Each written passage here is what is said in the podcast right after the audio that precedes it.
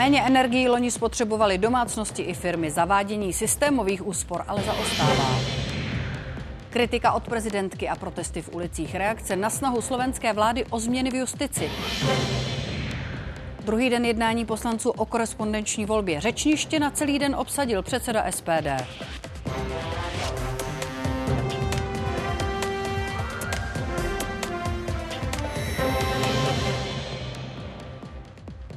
Čtvrteční události právě začaly. Přejeme dobrý večer. Máme radost, že se díváte. Dobrý večer. Česko dál snižuje spotřebu energií. Třeba elektřiny využilo loni ve třetím čtvrtletí o 4% méně než rok předtím. Dál ale zaostává v renovacích budov, které přinášejí dlouhodobé úspory. Rezervy má hlavně sám stát. Tři čtvrtiny jeho budov nevyhovují požadavkům na energetickou náročnost. Typicky úřady, nemocnice nebo věznice. Nároky na jejich úpravy přitom jen porostou. Vláda teď zvažuje i třeba zapojení soukromého sektoru. Obecně Ministerstvo životního prostředí a já e, podporuji právě tu formu EPC projektu, protože tady je velký potenciál. Kdybychom dokázali zrenovovat všechny státní budovy, tak můžeme ročně šetřit až 20 miliard korun. Rekonstrukce za víc než miliardu teď vrcholí v pražské nemocnici na Homolce. Pokud by úpravy udělali i další, veřejné zdravotní pojištění by podle ministra zdravotnictví mohlo ušetřit 3 až 4% nákladů. Nejsou to jen ambulance a operační sály, to, co znají pacienti. Tohle je běžně neviditelné zázemí nemocnice, nové účinnější kotle na zemní plyn, které nahradí původní z roku 1987. Vyměněná je taky vzduchotechnika a technologie zpětného získávání tepla. Měli jsme tady spousta havárií, eh, prasklé trubky a tak dále.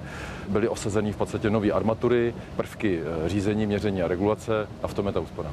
Elektřinu nově dodává i 660 panelů na střeše a dispečing bude ve dne v noci regulovat teplotu ve víc než 11 z těch místnostech. V době, kdy, kdy ta místnost není využívána, tak je uh, tam nastaven teplota útlumová, která je třeba o 3 až 4 stupně nižší. A jakou to dělá úsporu? Velkou. Ten největší přínos ale bude nakonec ve výměně 10,5 tisíce světel. Byli jsme z toho překvapeni. V podstatě jedná se minimálně o pětinu z celkových vlastně úspor v rámci různých úsporných opatření. Nemocnice mění taky okna a dveře a zatepluje střechy. Je to víc než miliardová investice.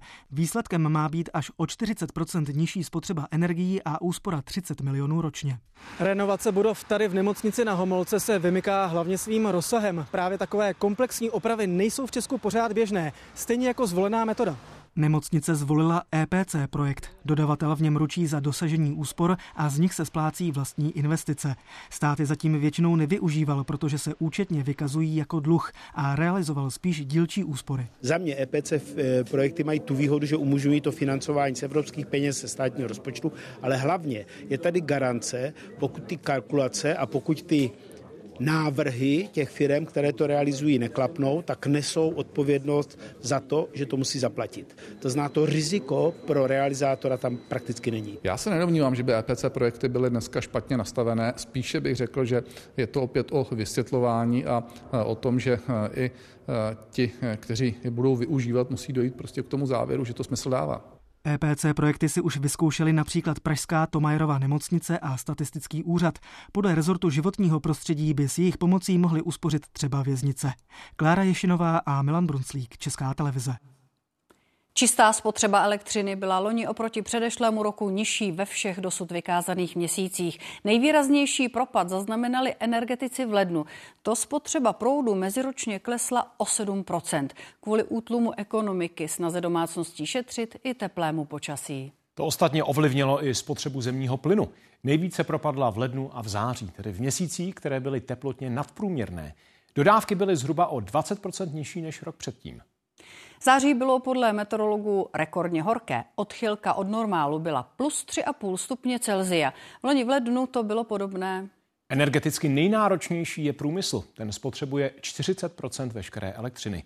Domácnosti necelou čtvrtinu. Skoro stejně proudu využije školství, zdravotnictví, služby a obchod. A hostem události je teď vrchní ředitel na Ministerstvu průmyslu a obchodu René Neděla. Přeju dobrý večer. Podle posledních dat nejvíc elektřinou šetří domácnosti. Jak dlouho může tento trend trvat? Tedy jak dlouho lidé budou šetřit kvůli cenám energií? Dobrý večer. Eh, já si myslím, že ten trend bude trvat stále, eh, protože některé, některé ty domácnosti i eh, realizují úsporná opatření, případně instalují obnovitelné zdroje, zateplují a využijí program Nové zelené úsporám Ministerstva životního prostředí. Ale je, zřejmě, je, je samozřejmé, že, jakoby, že ty úspory mají svůj strop. My jsme v průměru jako Česká republika na hlavu spotřebovali zhruba o 20% energie v domácnosti více, než je průměr v rámci EU, tedy myslím si zhruba nějakých ještě 10% je zde prostor. V závěru minulého roku ale domácnosti a vlastně i firmy s obavami sledovaly informace o růstu regulované složky cen elektřiny a plynu. Už se dá říct, jak to ceny ovlivnilo? Je to opravdu individuální, i tak, jak se předpokládalo. Samozřejmě pro ty domácnosti, které měly zafixováno před tou, řekněme, nebo během té bohemia e, krize, e, tak v tuto chvíli měli určitě výrazný šok. Nicméně ty domácnosti, u kterých e, již toto zdražení proběhlo, tak ten nárůst téměř nebyl žádný, e, nebo dokonce i v některých případech mohl být pokles v porovnání s loňským rokem. A urychlila u nás ta energetická krize cestu ke splnění závazku odklonit se od fosilních paliv? Určitě se zvedl ten zájem o instalace eh, individuálních eh, zdrojů, ať už eh, primárně solární energie, tepelných čerpadel a tak dále. V loňském roce se instalovalo téměř 80 tisíc malých zdrojů, což je několikanásobně více, než bylo v roce předcházejícím, kdy bylo zhruba nějakých 40, 40 tisíc zdrojů. Takže ten trend stále trvá, i když v některých těch měsících nepatrně poklesl. René Neděla z Ministerstva průmyslu a obchodu. Děkuji vám. Děkuji. A události pokračují. Už za chvíli se podíváme, jak je to teď s návštěvností restaurací. Některé zákazníky odrazují totiž vysoké ceny. Slovenská prezidentka skritizovala novelu trestního práva. Je podle ní protiústavní a ohrožuje vymáhání spravedlnosti. Rušení elitní složky prokuratury nebo nižší tresty za korupci podle ní musí nejdřív projít odbornou debatou. Prezidentka vystoupila mimořádně v parlamentu. Podle premiéra Fica mluvila za opozici a vstoupila do prezidentské kampaně. Vláda považuje novelu za nutnou. I dnes se ale kvůli změnám konaly protesty. Minule před poslanci mluvila ke konci roku, teď nezvykle už na jeho začátku. Rychlý postup jako reakce na rychlé schvalování kontroverzní novely. Máte mandát, ktorý vzýšiel z volieb a ktorý nikto rozumný v tejto miestnosti nemôže spochybňovať. Vyhrať voľby však neznamená môcť robiť všetko. Prezidentka kritizovala chystané rušení speciální prokuratury, snižování trestů za korupci i kratší promlčecí lhůty. Novela podľa môjho presvedčenia môže byť v kolízii s ústavou, keďže prináša hrozbu zásahov do práv poškodených na spravodlivý proces. Vláda má prokuraturu za zbytečnou a politicky zaujatou. Nově připouští dodatečné změny v zákoně. Na samotném rušení úřadu ale nechce nic měnit. Pani prezidentka, môžeme vám dať hrôzostrašné príbehy hrubého zneužívania trestného práva, gaunerstva, úplného ignorovania základných ľudských práv obvinených. Podle původního plánu měly změny nastat už v polovině ledna. Parlamentní souboj o osud prokuratury ale pokračuje i kvůli obstrukční taktice opozice. A trvat může ještě týdny. Pokud novela projde ve zrychleném režimu, chce ji hlava státu vetovat a případně podat stížnost i na ústavní soud. To připouští i opozice. To všetko může viesť k dramatickému nárastu kriminalitu a že to v podstatě znamená, že štát rezignuje na ochranu svojich občanov. Pani prezidentka samozrejme nemá znalosť a prečítala len to, čo jej napísala opozícia a dostala sa do, veľmi zvláštnej a smiešnej polohy hovorkyne slovenskej opozície. Kromě dosluhující prezidentky ale budí pozornost i možní nástupci. Místo předseda parlamentu Andrej Danko stojí před kandidaturou, ale i trestem. Při týden starém incidentu najel do semaforu a místo opustil bez oznámení policistům. Test na alkohol podstoupil až po 15 hodinách. Ja som nebol opitý, nehovoril som opitý, odišiel som, pretože som tam bol zranený. Kvůli odjezdu z místa nehody už ale přišel o řidičský průkaz. I proto opozice dnes žádala jeho odstoupení. O vyvození odpovědnosti mluví i Dankův nadřízený, šéf parlamentu Pellegrini. Jan Šilhan, Česká televize, Bratislava. Právě do Bratislavy za autorem reportáže teď ještě míříme živě. Promítl se do dnešních protestů apel prezidentky. Ano, jméno prezidentky Zuzany Čaputové tady před dnešním protestu zasnělo několikrát. Jednotliví řečníci její dnešní kroky a hlavně její dnešní slova hodnotili ve skvěře pozitivně už jenom proto, že slovy jednoho z vystupujících předsedy strany SAS Richarda Sulíka není příliš obvyklé, aby prezidentka přímo se vyjadřovala k probíhající legislativě, k probíhajícímu schvalování zákonu. Už to podle, podle zdejších komentátorů svědčí o tom, jak mimořádná je to situace, v jak mimořádné, jak v mimořádné atmosféře se provází a v jak mimořádném, v mimořádném dění se objevilo Slovensko právě v souvislosti se schvalováním o ně ne novely trestního zákona, který, který, která počítá jak se snižováním trestů za korupci, tak také se zkracováním promlčecích hutan a také se, se zrušením oné speciální prokuratury, tedy úřadu a elitní složky prokuratury, která řeší citlivé kauzy týkající se právě některých lidí blízkých současné vládní koalici. Dnes tady kromě kritiky týkající se primárně premiéra Roberta Fica zazněla ve větší míře také kritika směřující na ministrní kultury Martinu Šinkovičovou a její poslední kroky v rámci rezortu, například slučování jednotlivých kulturních fondů. Připomínám, že i přes dnešní nepřízeň počasí sem přišlo podle těch prvních odhadů až 26 tisíc lidí, což je opět o něco více, než bylo v minulém týdnu, tedy onen počet jak účastníků, tak také měst, která se zapojí do toho, toho protestu, zdá se roste. Právě dnes to bylo napříč Slovenskem celkem 24 měst a mimochodem jeden z těch protestů se konal i v Praze před slovenským velvyslanectvím. Loňský rok byl pro restaurace podle jejich provozovatelů horší než ten předešlý. Tržby jim reálně klesly o 3%. Kvůli obavám ze ztráty dalších zákazníků většina podniků zatím zcela nepromítla do koncových cen lednové zvýšení DPH. Ve srovnání s prosincem vzrostly v průměru o 2%. Začátek roku je tu jako ve většině restaurací slabší. Do dalších měsíců jsou ale u návštěvnosti i útrat optimisté. Loňský rok byl velký nárůst lidí a myslím si, že jako počítáme s tím, že letos jako zase ty lidi budou chodit. Ceny neměnily. Rozruch kolem zdražování nepovažují za důvod. Si to vyhodnotíme po pár měsících. To je úplně stejně jako s benzínem. Že benzín, jako řeknou, bude dražší ropa, tak druhý den je benzín dražší, ale když je lacinější ropa, tak zkrátka měsíc trvá, než se zlevní benzín. V této pražské restauraci měli loni proti předchozímu roku tržby zhruba o desetinu vyšší. Stále je podle nich ale těžké odhadnout, kolik lidí daný den přijde. Slabší jsou třeba pondělky. Obědy takový nejsilnější jsou většinou ve středu a ve čtvrtek, úterý je ještě dobrý, pátek je takový rychlej, protože všichni pospíchají na víkendy, no a pak je silná sobota. Ani tedy na začátku roku s cenami nehýbali. My si vaříme svoje pivo, máme pivovar a zatím nebudeme zdražovat. Obecně ale pivo za rok zdražilo o 5 korun a 40 haléřů. Celorepublikový průměr se pohybuje na 58 korunách. Ve městech je jeho cena zhruba o 11 korun vyšší. Naopak na vesnicích ho hospočtí čepují průměrně za 49 korun. Právě pěti korunu navíc dají lidé za pivo v této ostravské restauraci. V loňském roce jsme měli 54 korun za velkou Plzeň, nyní máme 59. Snažíme se pořád držet tu cenu jako kdyby tou hranici těch 60 korun.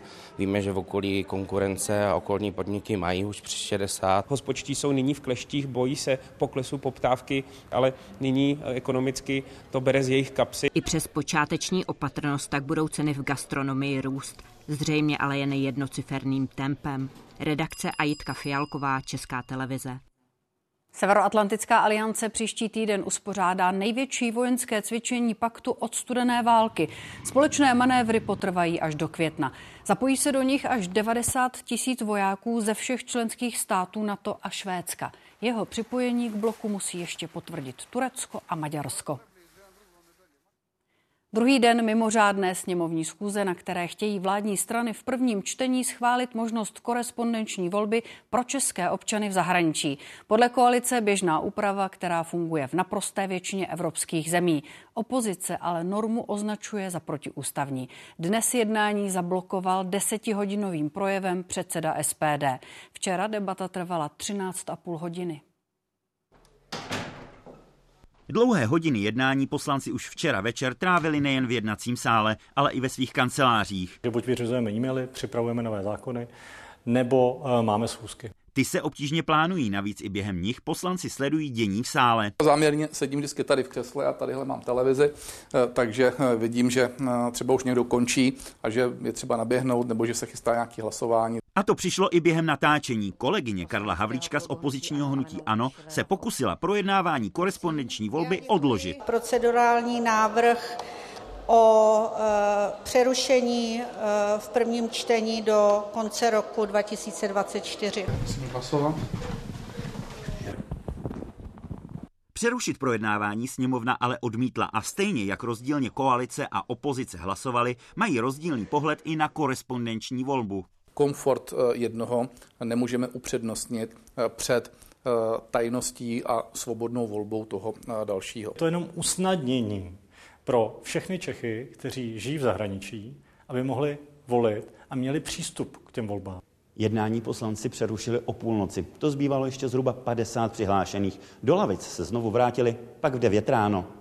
To si vzal slovo Tomio Okamura. Jeho žnutí korespondenční volbu vedle ANO také kritizuje. I hned na úvod dávám návrh na zamítnutí v prvním čtení. Takový návrh plánuje podpořit i druhé opoziční hnutí. Předseda SPD během svého projevu zmínil, že je připraven místo za řečnickým pultem neopustit až do večera. Mluvil tak hodiny, často před poloprázdným sálem. Jak váš projev ještě stále souvisí s projednávaným tématem, abych no, se poptal na... teď to tady říkám pořád dokola protože vy, vy korespondenční volbou, tak já začnu znova teda. Jsme upadli do jakési letargie, protože není ve schopnostech nikoho poslouchat takto dlouhý projev. Jednání tak může pokračovat i zítra. Nejpozději v 17 hodin má ale začít další mimořádná schůze. O její svolání tentokrát požádalo opoziční hnutí ANO kvůli zvýšení příspěvku na péči. Vítězslav Komenda a Martin Schneider, Česká televize. Jak už jsme slyšeli, chystá se i další mimořádná schůze sněmovny. Hnutí ANO před chvílí oznámilo, že o ní žádá kvůli návrhu zákona o celostátním referendu. Jednání by se mohlo konat už příští týden. Chlapec mladší 15 let je podezřelý z vraždy ženy v Olomouci. K činu se podle vyšetřovatelů přiznal. 38-letou oběť našli kriminalisté v úterý v jejím bytě bez známek života. Postrádal jí bývalý partner. Zadržený hoch vzhledem k věku není trestně odpovědný. Soud ho ale může poslat do diagnostického ústavu. Rostoucí napětí mezi Iránem a Pákistánem. Islámábad zaútočil na balúčské povstalce na iránském území. A to jenom dva dny poté, co naopak Teherán zasáhl základnu jiné skupiny na jeho území. Zemřelo devět lidí. Podle Pákistánu teroristé, podle Iránu civilisté, včetně žen a dětí. Kráter uprostřed vesnice v jeho východním Iránu. Jedno z míst, kam dopadly střely pákistánské armády. Cílem podle ní byly základny dvou militantních balůčských skupin bojujících za autonomii regionu, který historicky zasahuje na území tří současných států. This action is a manifestation of Pakistan's unflinching resolve to protect and defend its national security against all threats. Irán útok odsoudil, umírali podle něj i civilisté. Podle našich informací zemřeli čtyři děti, tři ženy a dva muži. Nikdo z nich neměl iránské občanství. Zan a اینها اتباع خارجی بودن Vysvětlení musel podat pákistánský Sharjah Dafer, nejvyše postavený diplomat v Teheránu. Velvyslance totiž Islámábad odvolal poté, co v úterý naopak Irán zasáhl na pákistánském území základnu jiné balúčské militantní skupiny. S oběma aktéry si telefonoval turecký ministr zahraničí. Další eskalace podle něj nehrozí. Taraflar Obě strany se her iki shodly, že si tarafın da nepřejí niyetinin vyhrocení daha fazla konfliktu a že udrží e, situaci olayların pod kontrolou. ve e, kontrol altına aldıklarını söylediler. Vzájemné údery přišly ve výjimečně neklidné době, ve které je právě Irán hybatelem nové blízkovýchodní krize. Jím podporovaný Hamas loni napadl Izrael, který teď vede proti teroristům v Gaze válku. Sever Izraele navíc od té doby pravidelně ostřeluje další spojenec Teheránu, libanonský Hezbalách. A v Rudém moři útočí na lodě rovněž chráněnci Iránu jemenští Hutijové. Kromě toho sama iránská armáda vyslala tento týden rakety na Irák, kde měla zasáhnout Izraelské centrum spravodajských služeb. A taky na Sýrii s odůvodněním, že cílila na základny organizace Islámský stát. Dana Zlatohlávková, Česká televize. Polská protikorupční policie zasahovala v sídle petrochemického gigantu Orlen. Zabavila počítače a dokumenty, prohledávala i kancelář ředitele. Podle médií je důvodem podezření ze zneužití vlivu. V Orlenu má rozhodující podíl akcí polský stát. Firma podniká v několika zemích, včetně Česka, kde vlastní síť čerpacích stanic i rafinérie v Lovosicích a Kralupech. Vedení společnosti Orlen v čele s generálním ředitelem Danielem Obajtkem čelilo za minulé vlády kritice, že jí jde na ruku. Firma například před říjnovými volbami uměle snížila ceny paliv. Samotný Obajtek byl šéfem strany Právo a spravedlnost Jaroslavem Kačinským označen za biznisového génia. Současný kabinet Donalda Tuska se ho na únorové valné hromadě chystal odvolat. V divadle Semafor má dnes premiéru poslední štace. Jiří Suchý se k ní vrátil po víc než půl století. S Jiřím Šlitrem je poprvé nastudovali v roce 1968. Teď je podle autora znovu aktuální. Svolám personál, vytipuju pacienta a pak 24 hodin všichni bijou na jeho zdraví. Nemocnici vede nepovolaný primář a jde to s ní z kopce. Situace, která připomíná politický režim v Československu v 60. letech. Dneska si bereme na mužku stav světa, jaké je dneska, poněvadž jsme přesvědčeni, že jsou na světě místa, která nejsou těch pravých rukou. Nahoře už si všimli, že se tady překračuje plán úmrtnosti o 3000% a proto mě tady evidujete jako poslední beznadějný případ, aby se, do mě, aby se na mě ukázalo, že je tato nemocnice úspěšná. Konkrétní místa nejmenují. V semaforu podle Jiřího Suchého pro politickou satiru prostor není. I v roce 1968 šlo spíš o podobenství, které ne všichni pochopili. Ponebráky o štěstí zřel jsem sní. V roce 1969, asi po 80 reprízách, přerušilo uvádění hry Nečekané umrtí Jiřího Šlitra. Jeho roli teď nastudoval Jiří Suchý. Když odešel do toho jiného angažmá, tak já jsem toho chtěl nechat. Říkal jsem si, ono, když budu hrát dál, tak lidi budou mít pocit, ne, že tam chybí jeden, ale že tam chybí polovina něčeho. Ale pak jsem si uvědomil, jakou radost bych udělal tomu režimu, kdybych to vzdal, poněvadž to bylo jejich přání. Setrval a začal spolupracovat s Jitkou Molavcovou. Pro tu role v poslední štaci nebyla. Postavu pro ní dopsal. Moje role se jmenuje Emánek. Přebytečný Emánek. Je to přebytečná postava. A mým posláním na tomto světě je třídit a recyklovat. Jiří Suchý dál pokračuje v práci. Ještě před premiérou rozepsal další dvě nové hry. V únoru chce uvést reví Šlitři šlitři k nedožitým s tým narozeninám kolegy a kamaráda. ať šéf. Anna Zuzánková, Česká televize. Ledovka a náledí havarovaly desítky aut, nemocnice ošetřují pacienty po pádech na chodnících. Jak dlouho to bude klouzat a co ještě nás čeká v dalších dnech, řekneme kolem půl osmé. A ukážeme i cvičení českých vojáků v zasněženém šumavském terénu. V Boleticích zkouší nová obrněná vozidla i drony.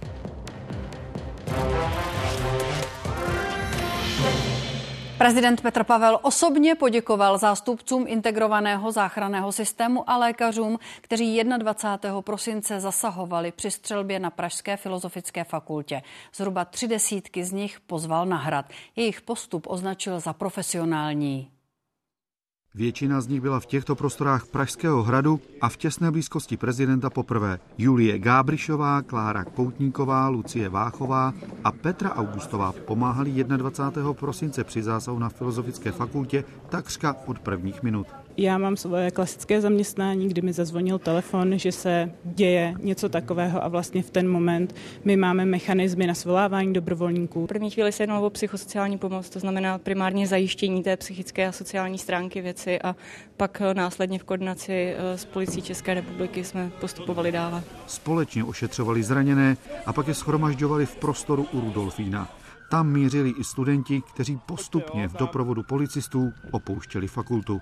Měli strach a hrozně se těšili, až budou v bezpečí doma. Mnoho lidí nemělo u sebe mobilní telefony, nemohli se spojit se svými blízkými, tak samozřejmě jsme jim mohli uh, pomoct tím, že volali z našich telefonů. Tak jak si člověk představuje mm, tu filmovou představu, že všichni na místě křičí, uh, brečí, uh, taková situace prostě na místě nebyla. Přes všechna hodnocení, která se objevila v médiích, tak bych chtěl říct, že si při vědomí toho, co je vaší prací, mimořádně vážím toho, že jste udělali všechno, co bylo ve vašich silách. Rychlý a profesionální zásah všech složek podle prezidenta zabránil většímu počtu obětí. I mezi zraněnými, které jsem měl možnost sledovat a s některými řediteli nemocnic mluvit, tak musím říct, že odvedli i lékaři a celé týmy neuvěřitelnou práci. Ještě jednou vám všem chci poděkovat. Věříte, prosím, moje poděkování i všem vašim kolegům. 21. prosince střelec na fakultě zabil 14 lidí a 25 zranil. Psychologickou pomoc v prvních dnech poskytly tyto ženy, ale i jejich kolegové téměř dvěma tisícům lidí. Pomoc policie stále nabízí. Richard Samko, Česká televize. Českou poštu povede Miroslav Štěpán. Někdejší ředitel divize poštovních služeb státní podnik provizorně řídil poslední rok po odchodu Romana Knapa. Teď Miroslav Štěpán zvítězil ve výběrovém řízení. Jeho úkolem bude pokračovat v transformaci ztrátové firmy, která loni zrušila skoro desetinu poboček. Ceny pohonných hmot se vyrovnaly. Natural za poslední týden mírně zdražil, nafta stagnovala. V obou případech tak litr průměrně stojí 36 korun a 8 haléřů. Nejvíc platí řidiči v Praze, nejméně v Ústeckém a jeho českém kraji. Zlevňování se zastavilo na přelomu roku. Výraznější výkyvy teď analytici neočekávají. Ministerstvo spravedlnosti prověřuje případ opakovaného znásilňování dívky, za které pachatel dostal u soudu podmínku. O mírnějším trestu rozhodl minulý týden Krajský soud v Brně. Podle nižší instance měl muž na tři roky do vězení. Verdiktem se bude zabývat taky nejvyšší státní zastupitelství, které může podat dovolání. Opakované znásilňování i několikrát denně víc než dva roky. Provinění, za které muži okresní soud ve Vyškově loni v srpnu vyměřil tříletý trest odnětí svobody. Krajský soud v Brně ale minulý týden došel k jinému závěru a původní trest zmírnil na podmínku. Ve věci rozhodoval tříčlený senát, ale žádný z jeho členů eh, nebude poskytovat vyjádření médiím. Důvodem je totiž eh, zejména to, že k dnešnímu dni nebylo vyhotoveno písemné odůvodnění eh, rozsudku. Souzený muž je nevlastním otcem oběti. V době, kdy mělo ke znásilnění docházet, byla dívka nezletá ztratila. Podle zjištění seznam zpráv se poté, co se o rozsudku odvolacího soudu dozvěděla, pokusila o sebevraždu. Je to strašné. Nesu si v sobě negativní myšlenky, sebe nenávist a on řekne, že to na mě nezanechalo žádné špatné následky. Bylo mě z toho špatně. Přála bych soudnímu znalci, aby jen z poloviny zažíval to, co já. Případné dovolání bude ve věci řešit nejvyšší státní zastupitelství, které si od krajského soudu výjimečně vyžádá rozhodnutí bez podnětu krajských kolegů, na který by jinak procesně čekalo. Krajští žalobci v Brně se k případu odmítli vyjádřit. Kauzu prověří i ministerstvo spravedlnosti. Dnes jsem hovořil s předsedou krajského soudu v Brně a byl jsem ujištěn, že po doručení rozsudku soud ještě sdělí veřejnosti odůvodnění svého rozhodnutí. A jakmile ministerstvo spravedlnosti obdrží spis, o nějž již požádalo, budu se zabývat otázkou, zda byl před soudem porušen zákon. Ministerstvo loni představilo analýzu, podle které je v Česku přes 80% pachatelů znásilnění odsouzeno k trestu vězení, jenže pod současnou definici znásilnění spadá jen část sexuálních útoků. Podle organizací pomáhajících obětem odchází každý druhý pachatel sexuálního násilí od soudu s podmínkou. Například násilí na dětech sexualizované se nestíhá jako znásilnění ve třetím odstavce, kde jsou opravdu vysoké sazby, ale jako pohlavní zneužití nebo znásilnění v partnerství se stíhá jako domácí násilí a ne jako znásilnění, kde jsou opět jiné sazby. Přísnější trestání má přinést novela zákona, kterou teď bude projednávat sněmovna. Zavádí nový trestný čin sexuální útok, anebo pravidlo, že všechny praktiky spáchané na dítěti do 12 let budou automaticky považované za znásilnění nebo sexuální útok. Helena Ondřejová a Pavel Šetr, Česká televize.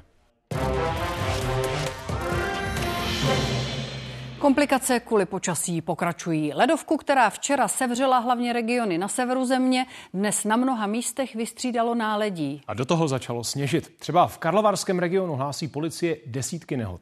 Ve středních Čechách výjížděla už 170krát. Přibývá taky zraněných po pádech na kluských chodnících. Výstraha meteorologů platí až do zítřejšího rána.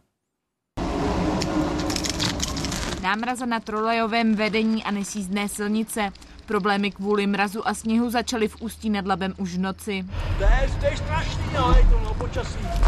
Komplikace byly i na dálnicích. Kolem druhé hodiny raní se na D7 u Postoloprt na Lounsku převrátil kamion. Nehoda zablokovala dálnici ve směru na Chomutov asi na 13 hodin. Podle policie řidič nepřizpůsobil jízdu počasí. A tohle už je Brno. Srazilo se tady hned čtyři auta. Jsem ten a ten dopravní nehodu jsem, jsem zavinil. Bylo velký náledí, tady kolegové už přede mnou řešili svoji dopravní nehodu a jak tady stála dodávka byla najeta, tak já jsem vlastně to neubrzdil, jsem pomalé, ale ta ledovka byla hrozná a narazil jsem na roh, na roh ty dodávky. No. Během dne navíc na mnoha místech začalo sněžit. Třeba v Karlovářském kraji policie výjíždila k víc než třem desítkám nehod.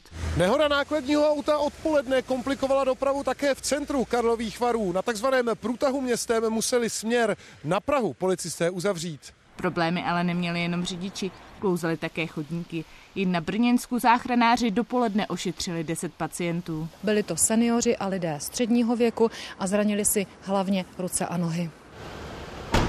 Pacienti zaplnili pohotovost i v Pražské fakultní nemocnici v Motole. Do čtyř odpoledne tam kvůli pádům ošetřili 46 dospělých a 15 dětí. Měla jsem smůlu, na ledovce jsem uklouzla, zlomila jsem si zápěstí. Mám po rengenu, měla bych dostat sádru a za týden se rozhodne, za to bude operace a doufám v zázrak. Silničáři se snaží silnice i chodníky udržovat. Ne na všechna místa se ale dostanou hned. Na ledí totiž meteorologové čekají i v noci. Nebezpečný může být hlavně led pokrytý sněhem. Redakce a Klára Burešová, Česká televize. A jaká rizika hrozí v nejbližších hodinách a jestli bude o víkendu už počasí klidnější, to teď řekne Alena Zárybnická. Zásadní problémy působí prudké ochlazení, teploty se od severozápadu velmi rychle sněžují, takže déšť postupně přechází do mrznoucího deště a postupně se v České republice i v nižších polohách objevuje sněžení. A právě nová vrstva sněhu a také náledí a zmrazky, to jsou ty zásadní problémy, které nás čekají ještě v průběhu noci. Výstraha Českého hydrometeorologického ústavu platí až do 9. hodiny ráno. Na hřebenech Krkonoš leží až metr a půl vysoká sněhová pokrývka včerejší obleva proměnila prachový sníh v ledovou krustu, ale během odpoledne už znovu začalo stadi, sněžit. A automatická meteorologická stanice tady na Luční boudě aktuálně právě ukazuje 1,5 metr vysokou sněhovou pokrývku a taková sněhová pokrývka zůstává na hřebenech Krkonoš i pro příští dny. Během noci dál bude sněžit. Včerejší obleva ale přinesla ubývání sněhu třeba na Šumavě rozstálo během 24 hodin asi 10 cm sněhu, ale dál tam zůstává na tom hlavním hřebeni metr a půl. No a teď k zítřejšímu počasí během zítřejšího dne v nížinách budou teploty mezi minus 3 a plus 1 stupněm Celzia, na horách bude kolem minus 6. Tím, že se k nám rozšíří hřeben vysokého tlaku vzduchu, bude se postupně vyjasňovat a víkend by měl být mrazivý a slunečný. A to nejenom na horách, ale i v nižších polohách budou teploty kolem nuly. Ranní minima se při vyjasnění na sněhové pokrývce budou držet kolem minus 10, minus 11 stupňů.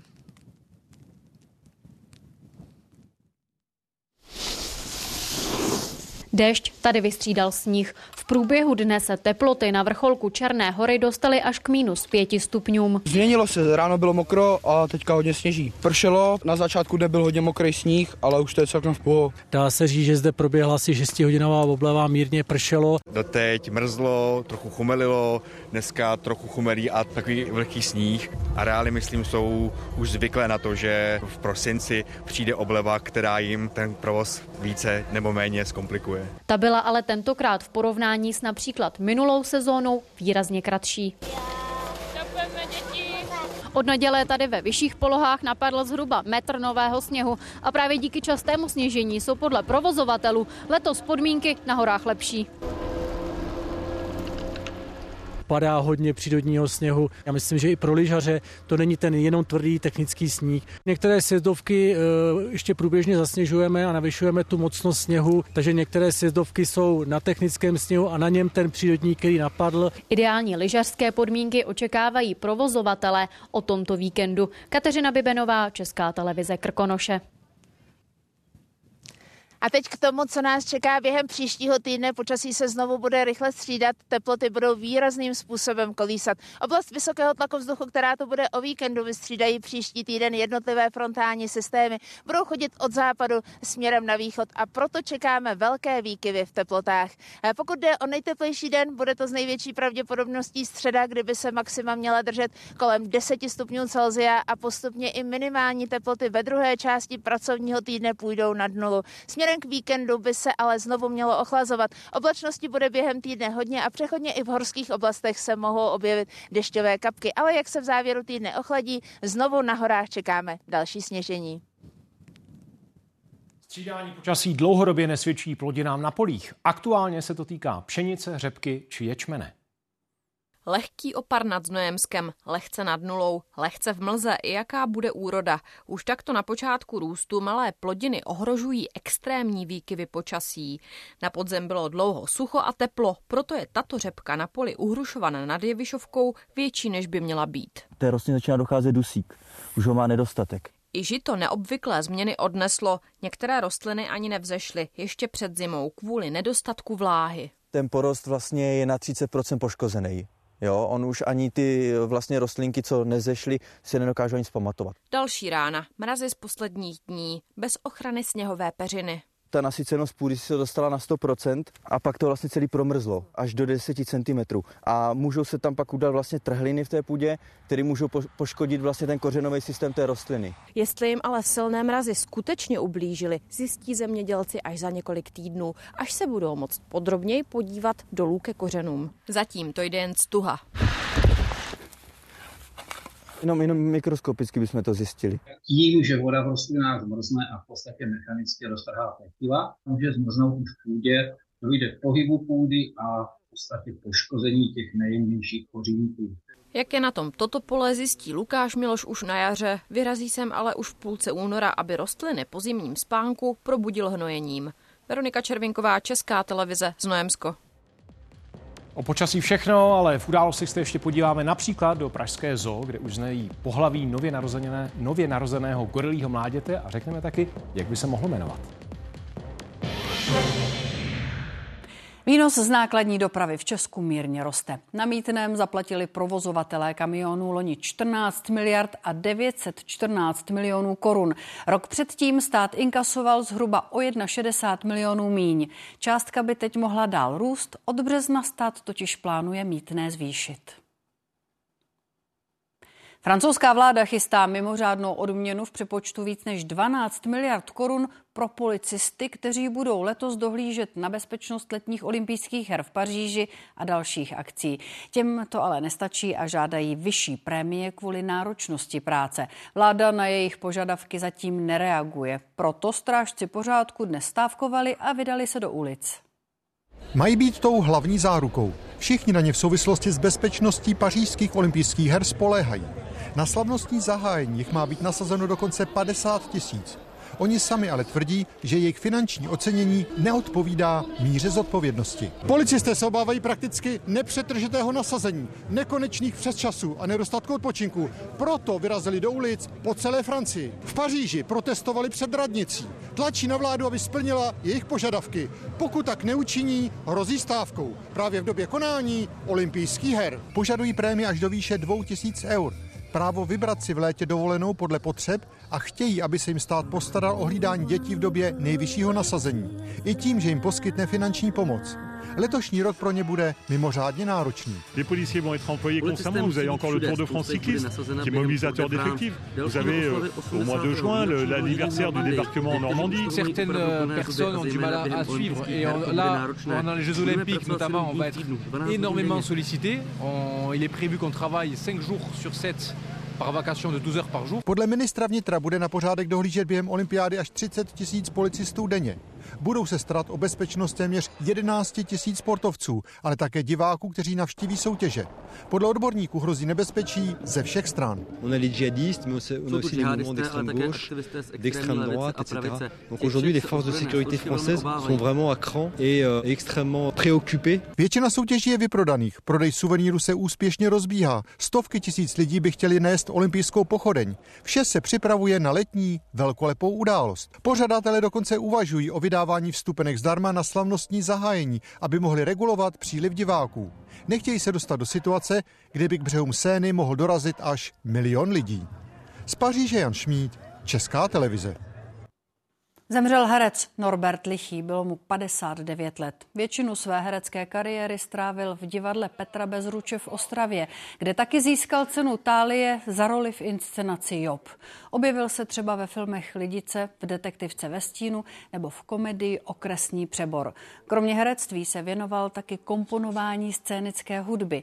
Spolupracoval s rozhlasem a byl oblíbeným hlasem audioknih. Za četbu z románu Motýlek získal cenu Neviditelný herec herec. Je velmi těžké, myslím si, že moc těžké, 6,5 hodiny být zajímavý. Je to výzva. A já jsem hrozně rád, že jsem, že jsem tu možnost měl a že jsem, jsem nějakým způsobem obstál. Je to pro mě obrovská radost. Vyšetřovatelé podezírají ze zapálení obchodního komplexu v Chomutově dítě mladšího školního věku. Krátce před vzplanutím podle policie v místě odpalovalo pyrotechniku. Hasiči k požáru přijeli včera po páté odpoledne. Kvůli kouři evakuovali zhruba 60 bytů v okolí. Podle majitele centra schořelo zboží za 10 milionů korun, dalších 12 je škoda na objektu. Mars má obří zásoby ledu pod svým povrchem, a to v rovníkové oblasti. Nový objev zveřejnila Evropská kosmická agentura. Prokázalo ho měření sondy Mars Express, která tuto planetu zkoumá už víc než 20 let. Vody je tam tolik jako v Rudém moři. Vědce zajímá i kvůli případné přítomnosti života. Tam ta voda může přicházet do kapalného stavu a v té by samozřejmě život existovat mohl. I když z našeho pohledu je takový život velice špatně dostupný, protože prokopat se k němu bude, bude velice složité. Zlepšit zdravotní stav pacientek s rakovinou prsu. To je cíl projektu Kondicí proti rakovině. Platforma nabízí účinné a zároveň bezpečné cvičení pro ženy s onkologickým onemocněním. Podle lékařů aktivita může zlepšit prognózu i v pokročilých stádiích choroby. Pohyb a správné dýchání bere i jako terapii. Olga Vít Krubholcová se nejdřív léčila s rakovinou prsu. Před třemi lety lékaři odhalili, že se rakovina přemístila do kostí. Já jsem uh, s tou metastatickou rakovinou musela podstoupit operaci, kdy mě byl vyměněn kyčelní kloub asi s třetinou stehenní kosti. Přes omezení v pohybu začala cvičit, konkrétně onkologickou jogu. Šlo o pilotní program pro pacientky s pokročilým karcinomem prsu. Tím sportem a tím endorfínem, tím okysličením toho těla docházelo vlastně právě k tomu, k těm emocím toho štěstí a toho pocitu, že jsme statečný a dobrý. Poslední studie ukazují, že ta onkoyoga opravdu má velký přínos pro ženy ve všech fázích onemocnění. Na slibné výsledky teď chtějí lékaři navázat. Ten pohyb u nich hraje několikerou úlohu. Jednak jim může zlepšit kondici, to znamená i snášenlivost léčby a výdrž v rámci terapie onkologického onemocnění. Potom jim může zlepšit náladu a působí protidepresivně. Připravovaná platforma by měla združovat onkology, odborníky na rehabilitaci a sport i další specialisty. Cílem je nabídnout cvičební programy po celé republice a víc zapojit i existující projekty, jako je web Onkofit. Videa jsou natočená tak, aby byla jednoduchá, srozumitelná, Eh, cvičí je a sestavují ty lekce odborníci, kteří mají zkušenost se cvičením s onkologickými pacienty. V České republice si tuto diagnózu ročně vyslechne zhruba 7,5 tisíce žen. Většinou jde o pacientky nad 60 let. Rakovina prsu se ale stále častěji objevuje i u mladších ročníků. Tak jako v případě Olgy Vít Krubholcové, která navzdory nemoci vede aktivní život a ve cvičení dál pokračuje. Kateřina Poláková, Česká televize. Vévodským rekviem uctili památku Karla Schwarzenberga v Českém Krumlově. Bývalý minister zahraničí zemřel loni v listopadu. Ve městě přivítali i knížecí rodinu. Slavnostní zádušní mše se uskutečnila v kostele svatého Víta. Čestnou stráž držela Schwarzenberská granátnická garda. Vévodské rekviem začalo slavnostním nástupem granátníků a sokolů. V kostele byli členové knížecí rodiny, ale také veřejnost. Tu dnešní bohoslužbu sloužil krumovský prelát Václav Pícha. Dva dny tu byl vystavený vévodský klobouk, který je odznakem rodu Schwarzenberku. Nová obrněná vozidla i dosud nevyzkoušené operace z drony. Ve vojenském újezdu v Boleticích cvičí armáda. Připravuje se třeba i na misi v Pobaltí. Šumavský terén přináší řadu problémů a právě ty mají vojáky i techniku prověřit.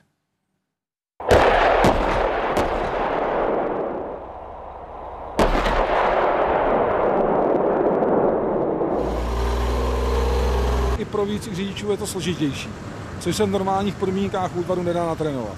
Mráz, sníh, nepřehledný terén a hlavně převýšení 500 metrů. K tomu rychlé změny počasí. Vojenský újezd v Boleticích na jihu Čech je specifický. Obstát se tam teď poprvé snaží i nové obrněné vozy Titus. V těchto těch podmínkách vlastně zkoušíme jejich schopnosti eh, z hlediska zaměření na průchodnost terénem v horách, z hlediska průchodnosti sněhem a primárně to, jestli jsou schopni komunikovat na reálné vzdálenosti. Kracuje přenos informací z minut na řády sekund a umožňuje utajovaný datový provoz. Mozek obrněného vozu. Právě tudy procházejí veškeré informace, které vedou k zaměření cíle a následné palbě. Zero, one, zero, five,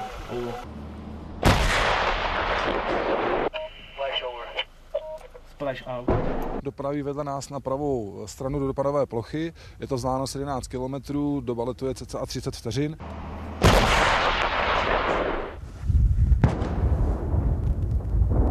Vojáci z Univerzity obrany tu ty také zkouší, zda můžou při navádění střel využívat také komerční drony.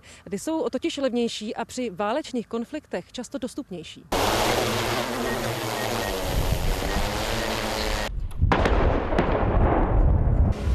Mám výbuch. Vidím. Mhm. Objekt jedna. Střelba dopadla s požadovanou přesností a prokázala, že náš komerční dron je použitelný pro potřeby dělostřelstva. Dělostřelci, zejména návodčí, vše nacvičují tak, aby mohli být nasazeni s jakoukoliv alianční armádou po celém světě. Část pluků se pak během léta vystřídá s kolegy na misi v Pobaltí. Romana Lémanová, Česká televize. Na 11 tisíc domácností v Praze bylo od rána bez tepla a teplé vody. Výpadek zasáhl jeho východní část metropole. Způsobila ho porucha potrubí v Michli. Dodávky se na většině území podařilo obnovit před necelou hodinou. Německo se druhý den potýká s velkým přívalem sněhu. Problémy hlásí především Hesensko a Porýní Pfalz. Na tamních dálnicích kvůli náledí uvízly stovky nákladních aut.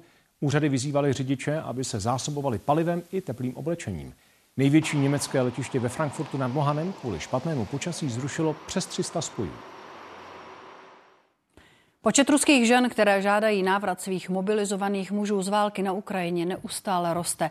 Hnutí s názvem Cesta domů na sociální síti Telegram teď aktivně podporuje skoro 40 tisíc manželek a matek povolaných vojáků. Ti narukovali loni v září, kdy prezident Putin vyhlásil částečnou mobilizaci.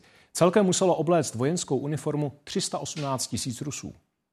Bílý šátek, symbol žen mobilizovaných vojáků, bojují za to, aby jejich manželé mohli z války domů. Jednou z nich je i 43-letá Maria z Moskvy. Jejího muže povolali loni v říjnu. Stejně jako ostatní mobilizovaní musí sloužit až do konce ukrajinského konfliktu. Нас загнали в угол, у нас забрали самое дорогое. Мы себе должны вернуть мужей, мы, матери хотят вернуть себе сыновей. Jméno svého manžela zveřejnit nechce, bojí se, aby neměl problémy. Мы сейчас находимся в достаточно а, сложном положении. Но мы не оставляем, естественно, борьбы, потому что назад пути у нас нет. Podle Marie velení ruské armády slíbilo, že mobilizované do konce roku 2023 nahradí dobrovolníky. To se nestalo. Přitom ozbrojeným silám se podle prezidenta Putina nábor daří. Tvrdí, že loni se ke smluvní vojenské službě přihlásilo skoro půl milionu lidí. Генеральном штабе Генеральный штаб по дополнительной мобилизации нет. Potřebný počet vojáků, aby mohla dál Вооруженные силы располагают необходимым количеством военнослужащих для проведения специальной военной операции. Ruské ministerstvo obrany udělalo zváčení na Ukrajině lukrativní práci. Mobilizovaní i dobrovolníci, kteří podepíší s armádou smlouvu, dostávají měsíční výplatu v přepočtu zhruba 60 tisíc korun, několikanásobně víc než je průměrný plat. Есть такая работа – быть защитником. Dobrovolníky do armády láká masivní reklamní kampaň. Служи по зову сердца. Присоединяйся к своим. Přesto se lidé v Rusku stále bojí další mobilizační vlny. Vladimír Putin ji totiž oficiálně neukončil prezidentským výnosem. Částečná mobilizace v září roku 2022 vyvolala tady v Rusku velmi negativní reakci a do zahraničí před ní utekly tisíce mužů. Byla to největší emigrační vlna v zemi od sovětské revoluce. Z Moskvy Karel Rožánek, Česká televize. Zpívající fontána v Mariánských lázních, největší turistická atrakce ve městě, je v havarijním stavu. Opravy si vyžádají odhadem 40 milionů korun. Rekonstrukci město původně plánovalo na zimní přestávku, ale peníze na opravy zatím nesehnalo a tak práce odložilo na druhou polovinu roku. Tady je potřeba opravit, eh, spíše vyměnit už v dnešní době eh, veškerá čerpadla, která tady vidíte, a veškerý potrubní systém. Demontovat a opravovat eh, se budou i tyto nereskoule, tamhle kamenná plastika, trysky, těch je tady několik stovek světla, reprobedny. Kvůli rekonstrukci bude provoz fontány v nadcházející lázeňské sezóně zhruba o měsíc zkrácen. Mládě gorily nížiné, které se před dvěma týdny narodilo v Pražské zoologické zahradě, je samice. Pohlaví chovatele potvrdili na základě testu z pupečníkové krve.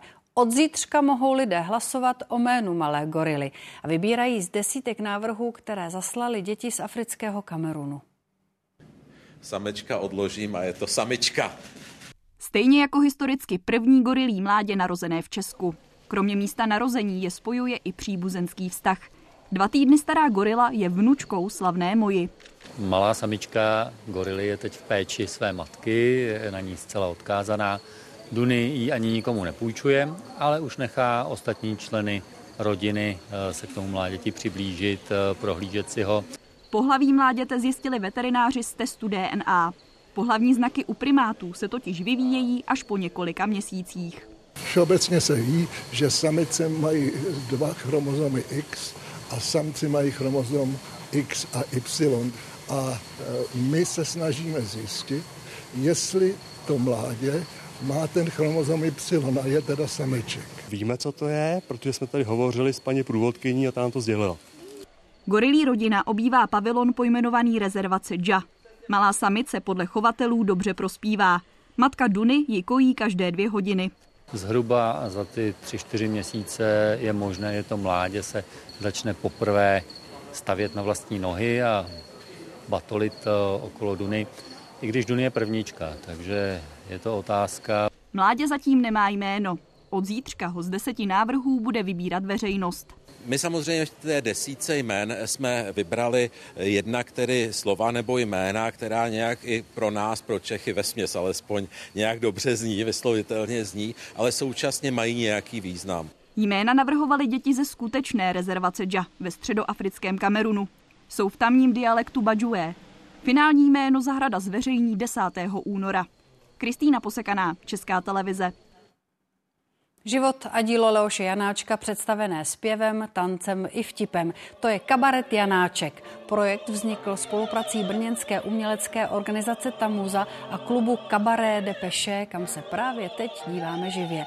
Základem inscenace je skladatelova hudba, úryvky z oper, nápěvku i lidových písní. Leoš Janáček jako klaun a také tři operní zpěváci a klavírista představují nejdůležitější momenty ze života významného skladatele.